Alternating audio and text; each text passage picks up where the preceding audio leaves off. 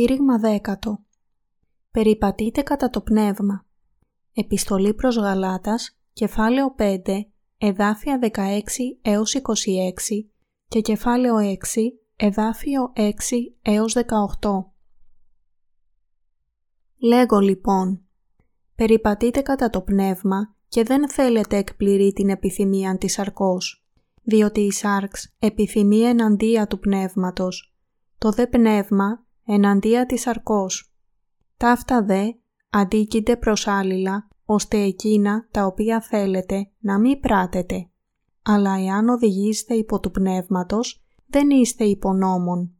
Φανερά δε είναι τα έργα της σαρκός, τα οποία είναι μοιχεία, πορνεία, ακαθαρσία, ασέλγεια, ειδωλολατρεία, φαρμακεία, έχθρε, έριδες, ζηλοτυπίε, θυμή, μάχε, διχοστασίε, αιρέσεις, φθόνη, φόνη, μέθε, κόμη και τα όμοια τούτων περί των οποίων σας προλέγω, καθώς και προείπων ότι οι τι αυτά πράττοντες βασιλείαν Θεού δεν θέλουσι κληρονομήσει. Ο δε καρπός του πνεύματος είναι αγάπη, χαρά, ειρήνη, μακροθυμία, Χριστότης, αγαθοσύνη, πίστης, πραότης, εγκράτεια. Κατά των τιούτων δεν υπάρχει νόμος. Όσοι οι είναι του Χριστού, εσταύρωσαν την σάρκα ομού με τα πάθη και τας επιθυμίας. Αν ζώμεν κατά το πνεύμα, ας περιπατώμεν και κατά το πνεύμα. Μη γινόμεθα κενόδοξοι, αλλήλους ερεθίζοντες, αλλήλους φθονούντες. Ο δε κατηχούμενος των λόγων, ας κάμνει τον κατηχούντα μέτοχον εις πάντα τα αγαθά αυτού. Μη πλανάστε, ο Θεός δεν εμπέζεται, επειδή ό,τι αν σπείρει ο άνθρωπος, τούτο και θέλει θερήσει, διότι ο σπύρον εις την σάρκα αυτού θέλει θερήσει εκ της σαρκός φθοράν, αλλά ο σπύρον εις το πνεύμα θέλει θερήσει εκ του πνεύματος ζωήν αιώνιον. Ας μη αποκάμνομεν δε πράττοντες το καλόν, διότι αν δεν αποκάμνομεν θέλομεν θερήσει εν το δέοντι καιρό. Άρα λοιπόν, ενώσο έχομεν καιρόν, ας εργαζόμεθα το καλόν προς πάντας, μάλιστα δε προς τους οικείους της πίστεως. Είδετε πόσον μακράν επιστολήν σας έγραψα με την χείρα μου. Όσοι θέλουσι να αρέσκωση κατά την σάρκα, ούτε σας αναγκάζουσι να περιτέμνηστε, μόνον δια να μη διώκονται δια των σταυρών του Χριστού, διότι ουδέ οι περιτεμνόμενοι αυτοί φυλάτουσι των νόμων, αλλά θέλουσι να περιτέμνηστε εσείς δια να έχω σηκάφισιν εις την σάρκα σας. Εις εμέ δε μη γέννητο να καυχώμε ημί εις των σταυρών του Χριστού ημών Ιησού Χριστού, δια του οποίου ο κόσμος εσταυρώθη ως προς εμέ και εγώ ως προς τον κόσμον, διότι εν Χριστώ Ιησού ούτε περιτομή ισχύει τι, ούτε ακροβιστία, αλλά νέα κτήσεις, και όσοι περιπατήσωσι κατά τον κανόνα τούτον, ειρήνη επ' αυτούς και έλεος, και επί τον Ισραήλ του Θεού. Εις το εξής, μη δί σας μη δίδει σε με ενόχλησιν, διότι εγώ βαστάζω τα στίγματα του Κυρίου Ιησού εν το σώματί μου. Η χάρις του Κυρίου ημών Ιησού Χριστού ή μετά του Πνεύματος ημών, αδελφοί. Αμήν. Ο Απόστολος Παύλος έγραψε για το Άγιο Πνεύμα στην επιστολή του προς τους Γαλάτες. Στην επιστολή προς Γαλάτας, κεφάλαιο 5, εδάφια 13 έως 14 είπε «Διότι εσείς αδελφοί προσεκλήθητε εις ελευθερίαν, μόνον μη μεταχειρίζεστε την ελευθερίαν εις αφορμήν της αρκός, αλλά δια της αγάπης δουλεύετε αλλήλους, διότι όλος ο νόμος εις έναν λόγον συμπληρούται, εις τον θέλεις αγαπά των πλησίων σου ως εαυτόν. Εν συντομία, το μήνυμα είναι ότι αφού έχουμε σωθεί και έχουμε ελευθερωθεί από την αμαρτία με πίστη στο όμορφο Ευαγγέλιο, δεν πρέπει να θεωρήσουμε αυτήν την ελευθερία ως ευκαιρία να επιτρέψουμε στους εαυτούς μας τη σφοδρή επιθυμία της άρκας, αλλά μέσω της αγάπης πρέπει να υπηρετήσουμε ο ένας τον άλλον και να ακολουθήσουμε το όμορφο Ευαγγέλιο. Καθώς ο Θεός μας έχει σώσει από όλες τις αμαρτίες μας, είναι πρέπον σε εμάς να κηρύξουμε το Ευαγγέλιο. Ο Παύλος είπε επίσης «Εάν όμως δάκνετε και κατατρώγητε αλλήλους, προσέχετε μη υπαλλήλων να φανιστείτε. Γαλάτας, κεφάλαιο 5, εδάφιο 15 Περιπατείτε κατά το πνεύμα για να πληρώνεστε με Άγιο Πνεύμα. Στην επιστολή προς Γαλάτας, κεφάλαιο 5, εδάφιο 16, ο Παύλος είπε «Λέγω λοιπόν, περιπατείτε κατά το πνεύμα και δεν θέλετε εκπληρεί την επιθυμία της αρκός». Και στους στίχους 22 έως 26 είπε «Ο δε καρπός του πνεύματος είναι αγάπη, χαρά, ειρήνη, μακροθυμία, Χριστότης, αγαδοσύνη, πίστης, πραότης, εγκράτεια, κατά των τούτων δεν υπάρχει νόμος. Όσοι δε είναι του Χριστού, εσταύρωσαν την σάρκα ομού με τα πάθη και τας επιθυμίας. Αν ζώμεν κατά το πνεύμα, ας περιπατώμεν και κατά το πνεύμα. Μη γινόμεθα κενόδοξοι, αλλήλους ερεθίζοντες, αλλήλους φθονούντες. Εδώ, ο Παύλος μας λέει ότι αν περπατούμε σύμφωνα με το πνεύμα, θα παράγουμε τον καρπό του πνεύματος. Το Άγιο Πνεύμα απαιτεί από μας να περπατάμε σύμφωνα με το πνεύμα, αλλά εμείς ζούμε σύμφωνα με τη σάρκα.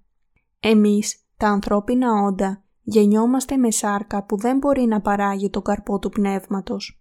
Ακόμα και αν προσπαθούμε να περπατήσουμε σύμφωνα με το πνεύμα, η φύση μας δεν μπορεί να αλλάξει. Γι' αυτό, μόνο όσοι λαβαίνουν την ενίκηση του Αγίου Πνεύματος με πίστη στο όμορφο Ευαγγέλιο μπορούν να περπατήσουν σύμφωνα με το Πνεύμα και να παράγουν τον καρπό του Πνεύματος. Όταν η βίβλος μας λέει να περπατήσουμε σύμφωνα με το Πνεύμα, σημαίνει ότι πρέπει να κηρύξουμε το όμορφο Ευαγγέλιο, έτσι ώστε και άλλοι επίσης να μπορούν να συγχωρεθούν για τις αμαρτίες τους. Αν ζήσουμε για αυτό το όμορφο Ευαγγέλιο, θα παράγουμε τον καρπό του Πνεύματος. Με άλλα λόγια, δεν είναι θέμα μεταβολής της ανθρώπινης φύσης. Όταν περπατάμε με αυτό το όμορφο Ευαγγέλιο, μπορούμε να παράγουμε τον καρπό του πνεύματος, δηλαδή αγάπη, χαρά, ειρήνη, μακροθυμία, χριστότητα, αγαθοσύνη, πίστη, πραότητα και εγκράτεια. Ο καρπός του πνεύματος μας βοηθά να σώσουμε άλλους από τις αμαρτίες τους για να έχουν αιώνια ζωή. Οι σφοδρές επιθυμίες της σάρκας ενάντια στις επιθυμίες του πνεύματος. Ο Παύλος είπε «Διότι η σάρξ επιθυμεί εναντία του πνεύματος, το δε πνεύμα εναντία της σαρκός. Τα αυτά δε αντίκεινται προς άλληλα, ώστε εκείνα τα οποία θέλετε να μην πράτητε». Γαλάτας, κεφάλαιο 5, εδάφιο 17. Εφόσον εμείς που έχουμε λυτρωθεί έχουμε συγχρόνως τη σφοδρή επιθυμία της σάρκας και το πνεύμα, αυτά τα δύο στοιχεία είναι πάντα σε διαφωνία το ένα με το άλλο. Το αποτέλεσμα είναι ότι κανένα από τα δύο δεν μπορεί να γεμίσει εντελώς τις καρδιές μας. Το πνεύμα μας οδηγεί να επιθυμούμε από βαθιά στις καρδιές μας, να κηρύξουμε το όμορφο Ευαγγέλιο και να υπηρετήσουμε τον Κύριο. Μας δίνει ενθουσιασμό για να συμμετέχουμε σε πνευματικά έργα. Μας βοηθά να σώσουμε τους ανθρώπους από τις αμαρτίες τους με το κήρυγμα του όμορφου Ευαγγελίου του Θεού.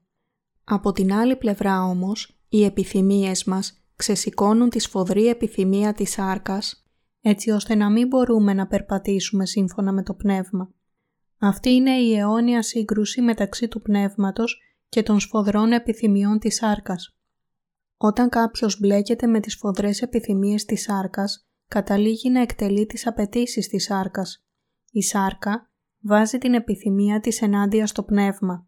Το ένα προς το άλλο είναι σε αντίθεση. Γι' αυτό δεν μπορούμε να κάνουμε αυτά που επιθυμούμε. Τι περιλαμβάνεται λοιπόν στο περπάτημα σύμφωνα με το πνεύμα και ποια είδη πραγμάτων ευχαριστούν τον Θεό; Ο Θεός είπε ότι το κήρυγμα και η πορεία σύμφωνα με το όμορφο Ευαγγέλιο είναι η ζωή του περπατήματος σύμφωνα με το πνεύμα. Δίνει στις καρδιές να περπατούν σύμφωνα με το πνεύμα σε όσους έχουν την ενίκηση του Αγίου Πνεύματος, έτσι ώστε να μπορούν να ζήσουν μία πνευματική ζωή. Η εντολή που μας έδωσε ο Θεός για να παράγουμε τον καρπό του Πνεύματος, περπατώντας σύμφωνα με το Πνεύμα, ήταν μία προειδοποίηση και μία διαταγή για μας να σώσουμε άλλους από τις αμαρτίες τους με το κήρυγμα του όμορφου Ευαγγελίου. Το περπάτημα, σύμφωνα με το Άγιο Πνεύμα, σημαίνει να ζεις μία ζωή που ευχαριστεί τον Θεό. Για να περπατήσουμε σύμφωνα με το Πνεύμα, πρέπει καταρχήν να έχουμε την ενίκηση του Αγίου Πνεύματος. Πρέπει πρώτα να πιστέψουμε στο όμορφο Ευαγγέλιο που μας έδωσε ο Θεός, αν θέλουμε να λάβουμε το Άγιο Πνεύμα να κατοικεί μέσα μας. Αν δεν πιστεύουμε στο όμορφο Ευαγγέλιο βαθιά στις καρδιές μας, ούτε θα λάβουμε την ενίκηση του Αγίου Πνεύματος, ούτε θα λάβουμε σωτηρία από την αμαρτία, που σημαίνει ότι δεν μπορούμε να περπατήσουμε σύμφωνα με το Πνεύμα. Το Πνεύμα μας δίνει την επιθυμία να κηρύξουμε το όμορφο Ευαγγέλιο, να υπηρετήσουμε τον Κύριο και να φέρουμε δόξα στον Θεό. Αυτή η επιθυμία προέρχεται από μια καρδιά που είναι αφιερωμένη στον Θεό και στο κήρυγμα του όμορφου Ευαγγελίου σε ολόκληρο τον κόσμο. Προέρχεται επίσης από μια καρδιά που είναι πρόθυμη να κάνει οτιδήποτε χρειάζεται για να κηρύξει το όμορφο Ευαγγέλιο. Όσοι πιστεύουν στο όμορφο Ευαγγέλιο και λαβαίνουν το Άγιο Πνεύμα αφού συγχωρεθούν για τις αμαρτίες τους, μπορούν να περπατήσουν σύμφωνα με το Πνεύμα και να αφιερωθούν στο κήρυγμα του Ευαγγελίου. Αυτή είναι η πνευματική κληρονομιά τους άνωθεν. Όσοι έχουν την ενίκηση του Αγίου Πνεύματος υπακούνε στο Άγιο Πνεύμα και περπατούν σύμφωνα με το Πνεύμα ακόμα και αν έχουν τις φοδρές επιθυμίες της σάρκας, επειδή το Άγιο Πνεύμα κατοικεί μέσα τους. Ο Παύλος είπε «Περιπατείτε κατά το Πνεύμα». Η σημασία αυτού του λόγου είναι ότι για να μπορούμε να βοηθήσουμε άλλους να συγχωρεθούν για τις αμαρτίες τους, πρέπει να κηρύξουμε το όμορφο Ευαγγέλιο του Ήδατος και του Πνεύματος που μας έδωσε ο Ιησούς. Μερικές φορές, ενώ νομίζουμε ότι περπατάμε σύμφωνα με το Πνεύμα, βαδίζουμε σύμφωνα με τη σάρκα.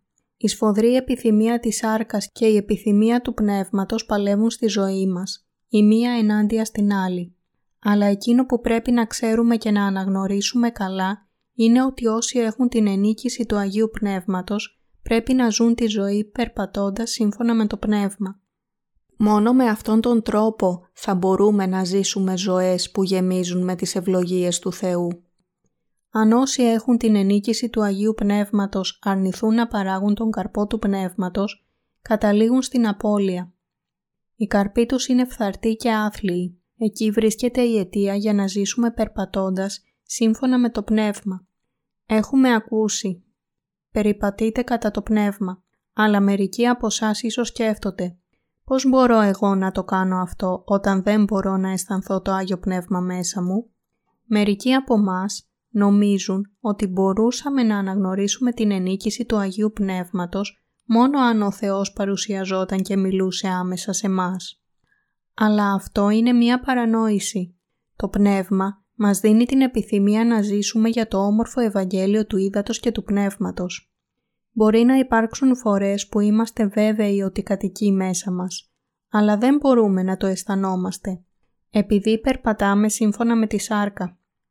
Μερικοί μπορεί ακόμα και να σκεφτούν ότι κοιμάται μέσα μας. Είναι αυτοί που έχουν λάβει το Άγιο Πνεύμα, αλλά ακόμα περπατούν σύμφωνα με τη σάρκα. Αυτοί οι άνθρωποι ανακουφίζουν μόνο τη σάρκα τους και ενεργούν όπως τους υπαγορεύει εκείνη αλλά στο τέλος υποφέρουν λόγω των αυξανόμενων απαιτήσεων της σάρκας. Ακόμα και αυτοί που έχουν την ενίκηση του Αγίου Πνεύματος τείνουν να ζήσουν σύμφωνα με τις φοδρές επιθυμίες της σάρκας τους, επειδή σκέφτονται ότι είναι φυσικό να κάνουν έτσι. Αλλά εκείνοι που υποτάσσονται στη σάρκα γίνονται τελικά δούλοι στη σάρκα. Ο Κύριος μας λέει να ζήσουμε σύμφωνα με το Πνεύμα. Αυτό σημαίνει να υπηρετούμε το όμορφο Ευαγγέλιο. Επίσης, σημαίνει ότι πρέπει να αφιερωθούμε εξ ολοκλήρου στο όμορφο Ευαγγέλιο του Ήδατος και του Πνεύματος. Να ζούμε σύμφωνα με το Πνεύμα σημαίνει να χαιρόμαστε για το Ευαγγέλιο και να ζούμε σύμφωνα με αυτό. Πρέπει να ζούμε έτσι μαθαίνοντας τι σημαίνει να περπατάμε σύμφωνα με το Πνεύμα. Εσείς περπατάτε σύμφωνα με το Πνεύμα;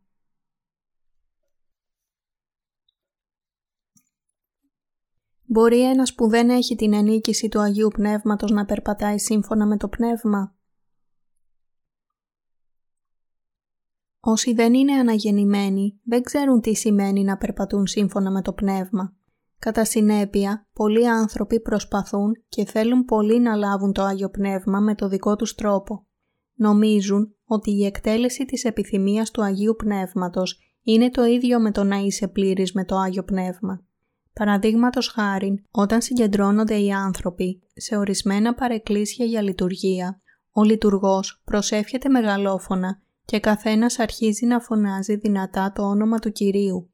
Μερικοί από αυτούς μιλούν σε γλώσσες σαν να τους γέμισε το Άγιο Πνεύμα, αλλά κανένας ούτε ακόμα και οι ίδιοι δεν μπορούν να καταλάβουν τι λένε. Εν τω μεταξύ, μερικοί από αυτούς πέφτουν στο έδαφος και τα σώματά τους αρχίζουν να τρέμουν σε έκσταση. Σίγουρα έχουν καταληφθεί από δαίμονες, αλλά νομίζουν ότι έχουν λάβει το Άγιο Πνεύμα. Ύστερα έρχεται σάλος όταν φωνάζουν «Κύριε, Κύριε». Φωνάζουν στον Κύριο, χύνουν δάκρυα και χτυπούν τα χέρια τους. Αυτό το φαινόμενο συνήθως το ονομάζουν πλήρωση με το Άγιο Πνεύμα. Ο λειτουργός μιλά σε γλώσσες κτυπώντας τον άμβονα και ο κόσμος φωνάζει δυνατά «Κύριε, Κύριε». Τους αρέσει αυτό το είδος ατμόσφαιρας και μερικοί ακόμα λένε ότι στη διάρκεια των ανίερων εκστάσεών τους είδαν σε όραμα το δέντρο της γνώσης του καλού και του κακού στον κήπο της Εδέμ και το πρόσωπο του Ιησού.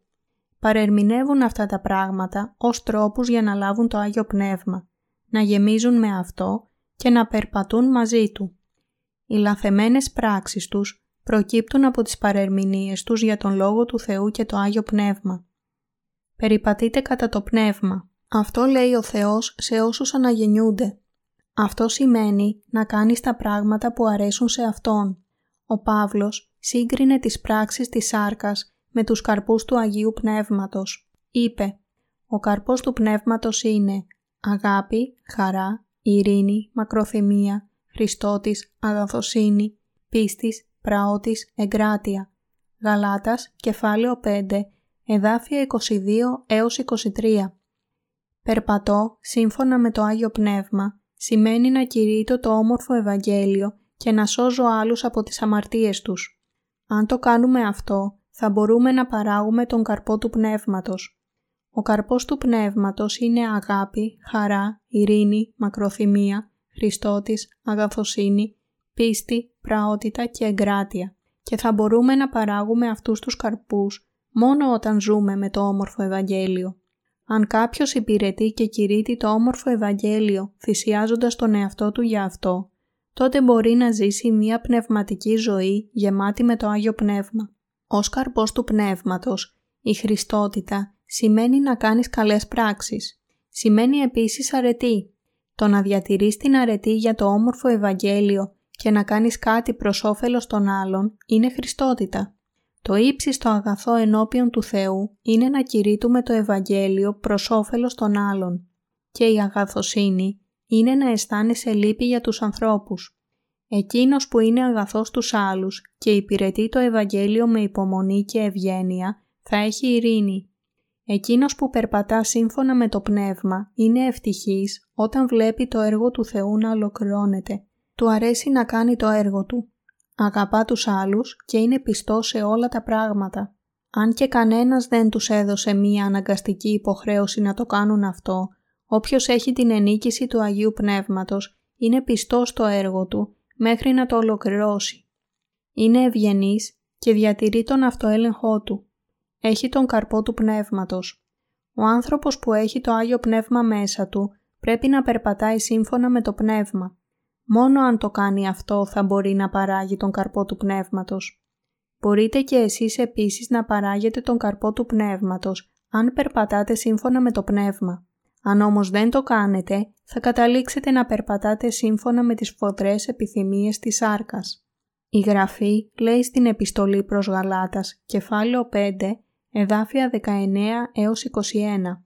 Φανερά είναι τα έργα της σαρκός, τα οποία είναι μοιχεία, πορνεία, ακαθαρσία, ασέλγεια, ειδωλολατρεία, φαρμακεία, έχθρε, έριδες, ζηλοτυπίε, θυμή, μάχε, διχοστασίε, αιρέσεις, φθόνη, φόνη, μέθε, κόμη και τα όμοια τούτων περί των οποίων σας προλέγω, καθώς και προείπων, ότι τα τι αυτά πράττοντες, βασιλείαν Θεού, δεν θέλουν κληρονομήσει.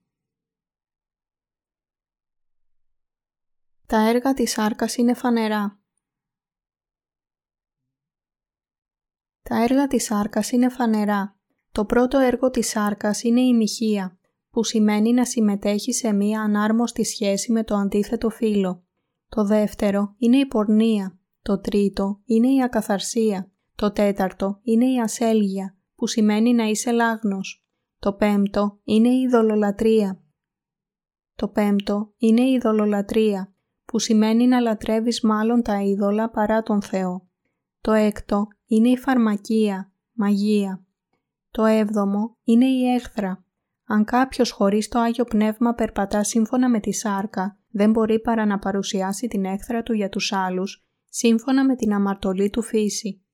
Το όγδοο είναι οι έρηδες.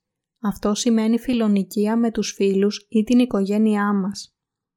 Τα άλλα είναι ζηλοτυπίε, θυμή, μάχε, διχοστασίε, αιρέσεις. Όλα αυτά είναι χαρακτηριστικά των ανθρώπων που περπατούν σύμφωνα με τη σάρκα. Το δέκατο είναι η διχοστασία. Όταν κάποιος περπατά σύμφωνα με τη σάρκα, είναι αδύνατο να κάνει το έργο της Εκκλησίας και τελικά θα καταλήξει στην Εκκλησία της αρέσκειάς του. Το ενδέκατο είναι η αίρεση. Όποιος περπατεί με τη σάρκα, το κάνει για να ικανοποιήσει το δικό του θέλημα. Αλλά εκείνη η ζωή είναι τόσο διαφορετική από το θέλημα του Θεού, που τελικά στρέφεται μακριά από το όμορφο Ευαγγέλιο. Έρεση σημαίνει απομάκρυνση από τη βιβλική αλήθεια. Κανένας που έχει πίστη στον Λόγο του Θεού και περπατά σύμφωνα με το Πνεύμα δεν φτάνει να στραφεί μακριά από το θέλημα του Θεού. Φθόνη, φόνη, μέθε, κόμη και τα όμοια τούτων είναι επίσης έργα της σάρκας. Όσοι περπατούν μόνο σύμφωνα με τη σάρκα κάνουν τέτοια πράγματα στο τέλος. Γι' αυτό ο Κύριος λέει «Περιπατείτε κατά το πνεύμα. Εμείς που είμαστε αναγεννημένοι πρέπει να περπατάμε σύμφωνα με το πνεύμα. Όσοι δεν είναι αναγεννημένοι δεν έχουν παρά τις φοδρές επιθυμίες της σάρκας στις καρδιές τους. Γι' αυτό φτάνουν να συμμετέχουν σε μοιχεία, πορνεία, ακαθαρσία, ασέλγεια και ειδωλολατρεία. Ψεύτικοι λειτουργοί που δεν είναι αναγεννημένοι διαπράττουν μαγεία στους ακόλουθούς τους για να τους πείσουν να δώσουν πολλά χρήματα. Αναθέτουν σημαντικές ευθύνες και υψηλές θέσεις στην Εκκλησία σε όσους δίνουν περισσότερα. Όσοι ζουν σύμφωνα με τη σάρκα παρουσιάζουν την έχθρα τους για τους άλλους. Διαιρούν τις εκκλησίες σε πολλά δόγματα, καυχόνται για τα δόγματά τους και επικρίνουν τα άλλα ως αιρέσεις.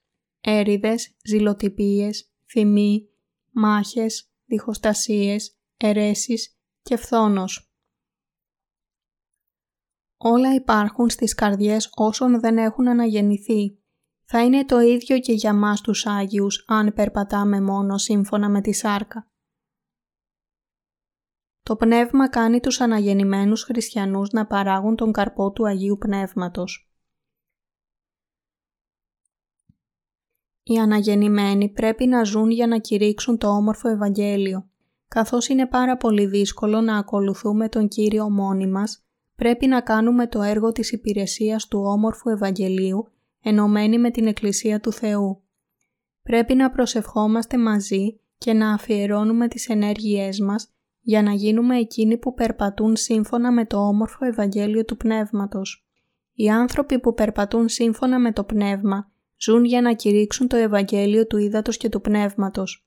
Με άλλα λόγια, περπατώντας σύμφωνα με τη σάρκα, σημαίνει να ζεις μία ζωή μόνο για τον εαυτό σου, ενώ περπατώ σύμφωνα με το Πνεύμα, σημαίνει να εργάζεσαι για να σώσεις άλλες ψυχές. Πολλοί αναγεννημένοι χριστιανοί ζουν αυτό το είδος όμορφη ζωής. Ζουν για το καλό των άλλων. Υπάρχει τεράστιος αριθμός ανθρώπων σε όλο τον κόσμο που δεν έχουν ακούσει ποτέ το όμορφο Ευαγγέλιο.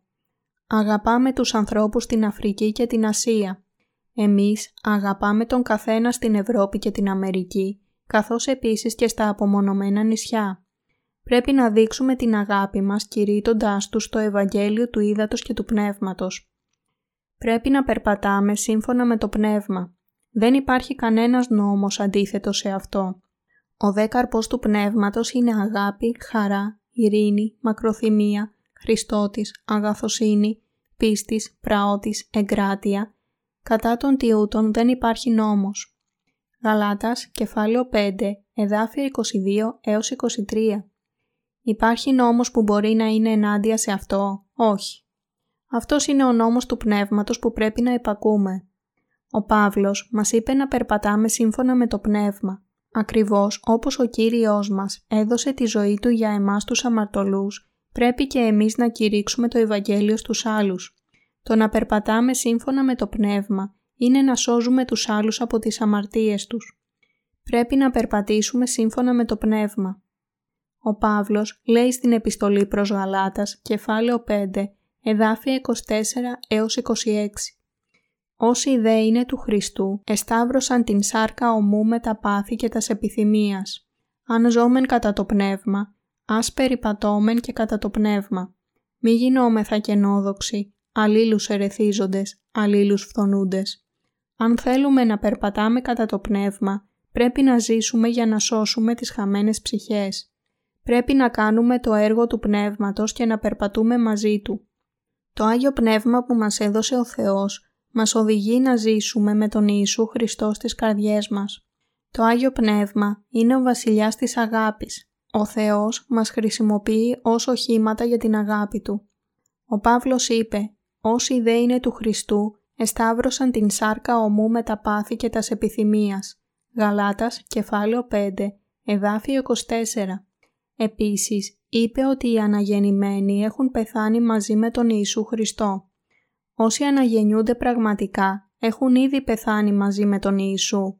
Εμείς δεν το αντιλαμβανόμαστε. Όμως πεθάναμε μαζί με τον Ιησού Χριστό όταν αυτό σταυρώθηκε για να πληρώσει για τις αμαρτίες μας. Με άλλα λόγια, το γεγονός ότι ο Ιησούς Χριστός σταυρώθηκε σημαίνει ότι εσείς και εγώ πεθάναμε μαζί του στον σταυρό. Ο θάνατός του ήταν θάνατός μας και η Ανάστασή του συμβολίζει την εγγυημένη δική μας Ανάσταση. Εσείς και εγώ ζούμε και πεθαίνουμε εν Χριστώ Ιησού με την πίστη μας. Χρειαζόμαστε να έχουμε πίστη. Η πίστη μας μας οδηγεί να περπατήσουμε σύμφωνα με το Πνεύμα. Ο Θεός μας έχει δώσει τη δύναμη να περπατήσουμε σύμφωνα με το Πνεύμα. Για αυτό, εμείς που έχουμε συγχωρεθεί από όλες τις αμαρτίες μας, πρέπει να περπατήσουμε σύμφωνα με το Πνεύμα. Εκείνοι που έλαβαν το Άγιο Πνεύμα πρέπει να είναι ευγνώμονες που οι δικές τους αμαρτίες συγχωρέθηκαν και να αφιερωθούν να κηρύξουν το όμορφο Ευαγγέλιο για τη σωτηρία των χαμένων. Ακόμα και αν κάποιος έχει συγχωρεθεί για τις αμαρτίες του και αναγεννηθεί, θα χωριστεί από την Εκκλησία του Κυρίου και θα καταστεί ανίκανος να τον υπηρετήσει αν ζει σύμφωνα με τις επιθυμίες της σάρκας. Εσείς και εγώ πρέπει να ζήσουμε σύμφωνα με το Ευαγγέλιο του Ήδατος και του Πνεύματος ως την ημέρα του Κυρίου μας Ιησού Χριστού. Ποτέ μη γίνεστε κενόδοξοι, αλλά να ζείτε με την πλήρωση του Αγίου Πνεύματος. Ο Παύλος είπε «Μη γινόμεθα κενόδοξοι, αλλήλους ερεθίζοντες, αλλήλους φθονούντες». Τι είναι αλαζονία; Είναι να περπατάς σύμφωνα με τις επιθυμίες της σάρκας. Υπάρχουν πολλοί άνθρωποι σε αυτόν τον κόσμο που ζουν για την αλαζονία τους. Πολλοί άνθρωποι συσσωρεύουν χρήματα, αγωνίζονται για υπεροχή, αγαπούν την κοσμική ομορφιά και ζουν για το εδώ και τώρα. Δεν υπάρχει καμία πιστότητα σε αυτούς και θα διαλυθούν και θα εξαφανιστούν καθώς περνά ο χρόνος. Γι' αυτό οι άνθρωποι που περπατούν σύμφωνα με τη σάρκα ονομάζονται κενόδοξοι. Ακόμα και αν οι άνθρωποι έχουν πλούτη, υπάρχει πραγματική ειρήνη και ικανοποίηση στις καρδιές τους. Οι καρποί της σάρκας τελικά θα σαπίσουν. Τα γήινα πράγματα είναι άχρηστα στις ψυχές των άλλων και είναι μόνο για τον εαυτό μας. Είναι καλά μόνο για τη σάρκα κάποιου. Η βίβλος λέει «Οι μεν σκορπίζουσι και όμως περισσεύονται, οι δε παρά το δέον φίδονται, και όμως έρχονται εις ένδιαν. Παριμίες, κεφάλαιο 11, εδάφιο 24. Όσοι δεν είναι αναγεννημένοι προσπαθούν πολύ να συγκεντρώσουν χρήματα. Επειδή τα κοσμικά πράγματα είναι το παν μέσα τους, δεν έχουν χώρο μέσα τους για να φροντίσουν για τους άλλους. Γι' αυτό θέλουν και φροντίζουν μόνο για τη δική τους ζωή αλλά στη βίβλο λέει ότι υπάρχει κάποιος που κρατάει περισσότερο από ό,τι είναι σωστό, αλλά αυτό οδηγεί σε φτώχεια. Οι άνθρωποι περπατούν σύμφωνα με τις επιθυμίες της σάρκας. αλλά τα αποτελέσματα είναι τα ίδια όπως όταν αντιμετωπίσουμε έναν κλέφτη και τελειώνουν στο θάνατο. Όλα αυτά τα πράγματα είναι τα αποτελέσματα της αλαζονίας.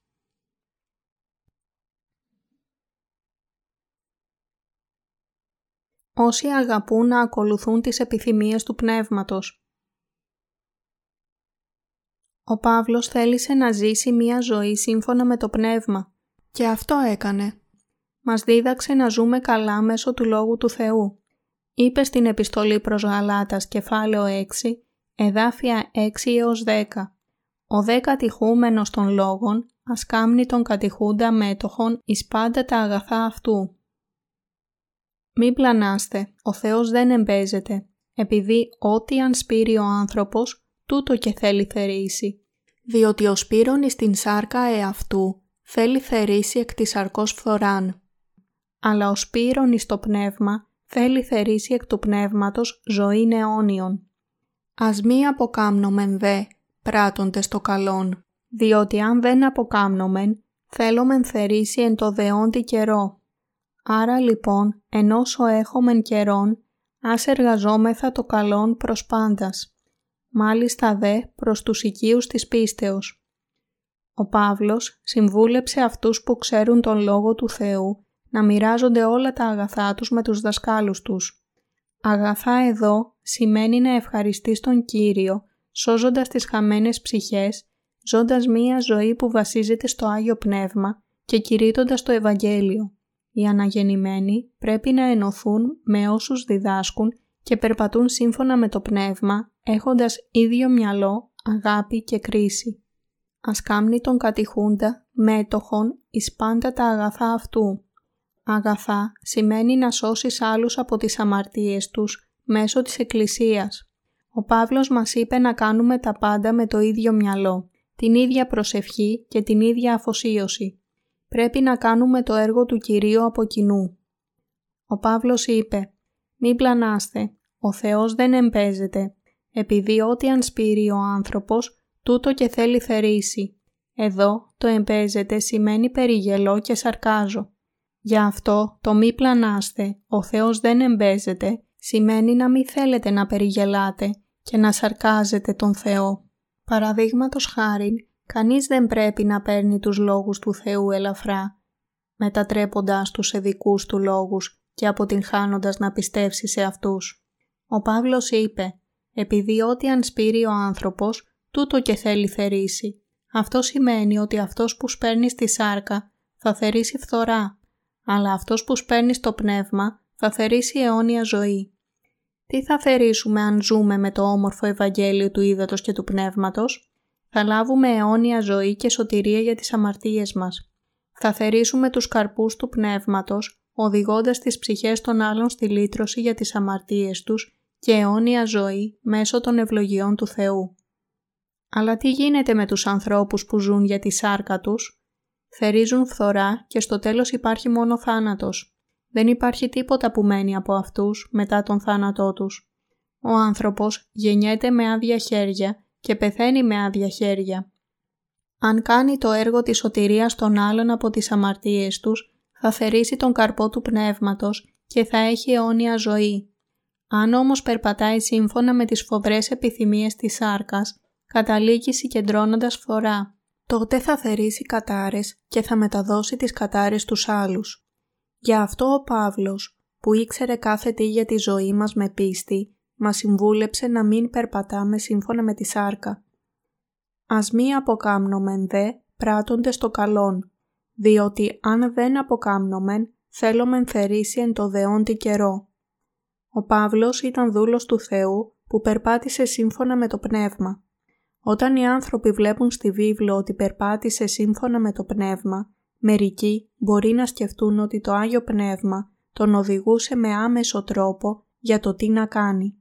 Όπως παραδείγματος χάρη, Παύλο, να πας στα αριστερά και να συναντήσεις κάποιον ή πρέπει να αποφύγεις αυτόν τον άνθρωπο, αλλά αυτό δεν είναι αληθινό. Αυτός περπάτησε σύμφωνα με το πνεύμα, κηρύττοντας το Ευαγγέλιο της σωτηρίας σε άλλους και βοηθώντας τους να σώσουν τις ψυχές τους. Ο Παύλος επίσης υπηρέτησε τον Κύριο ενωμένος με εκείνους που επίσης περπατούσαν σύμφωνα με το πνεύμα.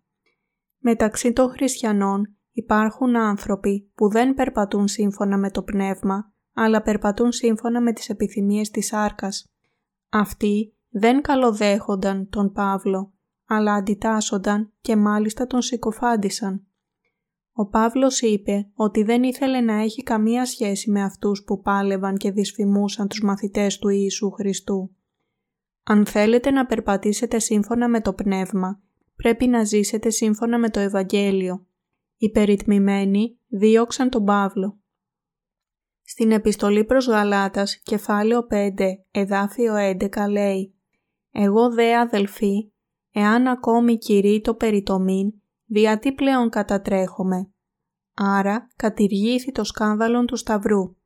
Οι περιτμημένοι ήταν εκείνοι που υπερασπίζονταν την πρακτική της περιτομής λέγοντας «Ακόμα και αν κάποιος αναγεννιέται με πίστη στον Ιησού, πρέπει να περιτμηθεί.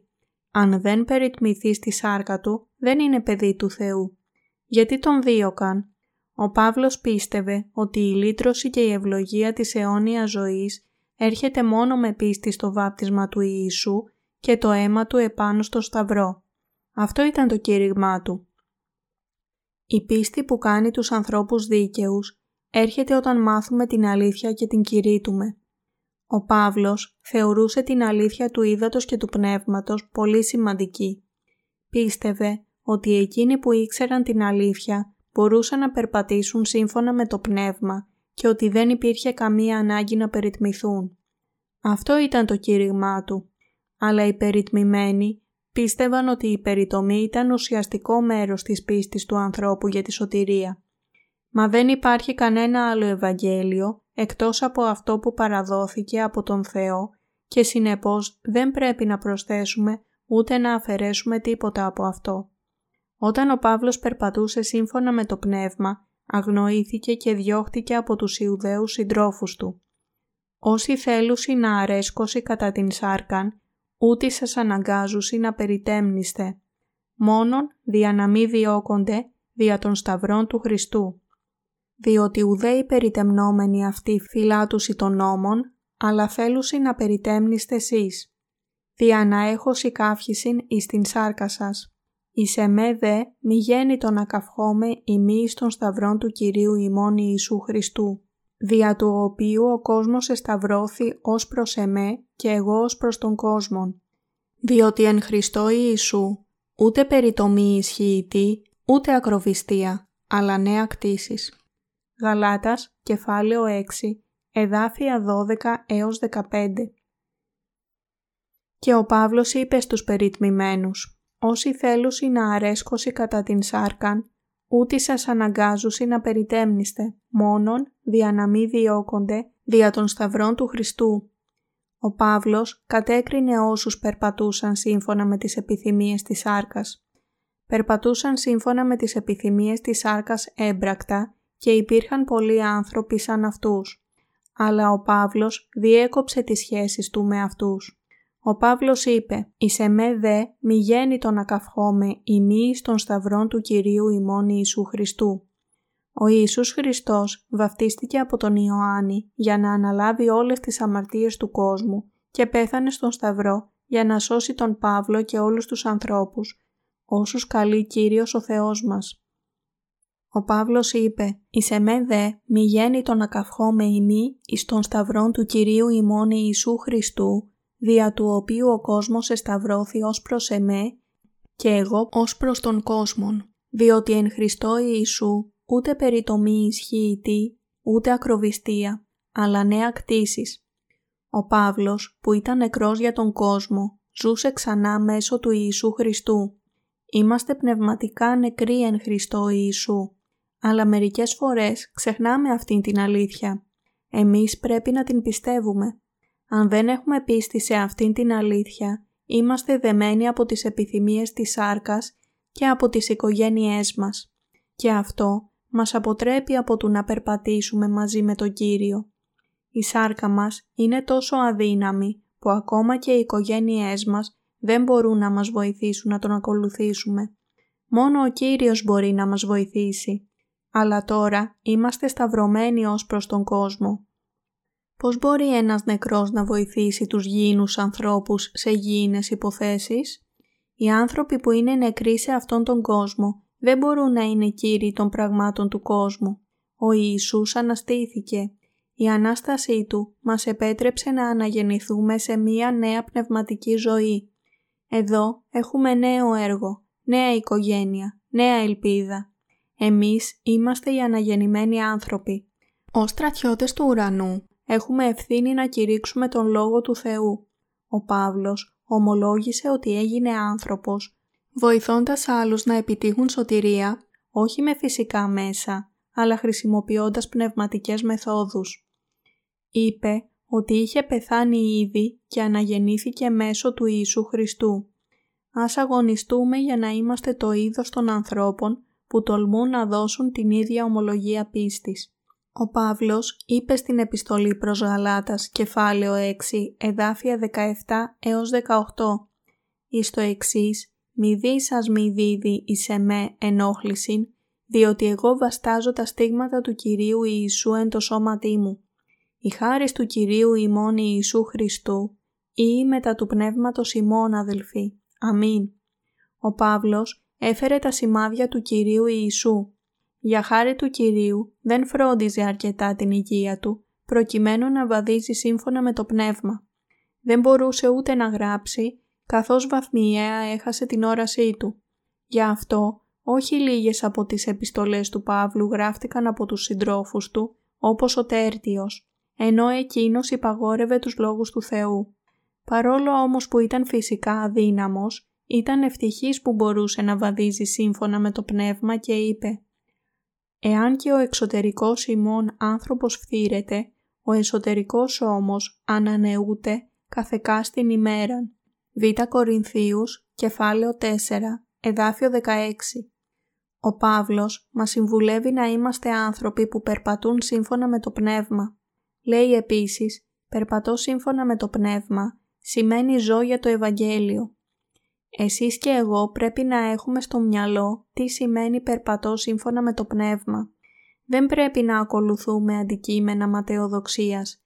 Αντίθετα, πρέπει να υπηρετήσουμε και να ζήσουμε για το Ευαγγέλιο. Ας περπατήσουμε σύμφωνα με το πνεύμα με πίστη για το υπόλοιπο της ζωής μας. Τώρα, το πραγματικό πνεύμα είναι στις καρδιές μας με την πίστη στο Ευαγγέλιο του Ήδατος και του Πνεύματος. Ο Θεός θα αποκριθεί πρόθυμα αν προσευχηθούμε σύμφωνα με το Ευαγγέλιο. Παράγουμε τον καρπό του Πνεύματος σημαίνει περπατάμε σύμφωνα με το Πνεύμα και λυτρώνουμε ψυχές. Μπορείτε να παράγετε το καρπό του Πνεύματος, δηλαδή αγάπη, χαρά, ειρήνη, μακροθυμία, χριστότητα, αγαθοσύνη, πίστη, πραότητα και εγκράτεια, όταν περπατάτε σύμφωνα με το Πνεύμα και ζείτε για το Ευαγγέλιο. Για να κηρύξουμε το Ευαγγέλιο του Ήδατος και του Πνεύματος πρέπει να υποφέρουμε, να είμαστε ανεκτικοί, να ασκούμε χριστότητα και να κάνουμε το αγαθό για τον χαμένο. Οι καρποί του Πνεύματος έρχονται στη συμπεριφορά όσων σώζουν τις χαμένες ψυχές, κάνοντας το καλό και κηρύττοντας το Ευαγγέλιο που τους κάνει να λάβουν την ενίκηση του Αγίου Πνεύματος. Αυτό χρειάζεται για να παράγουμε τους καρπούς του Πνεύματος και να περπατάμε σύμφωνα με το Πνεύμα.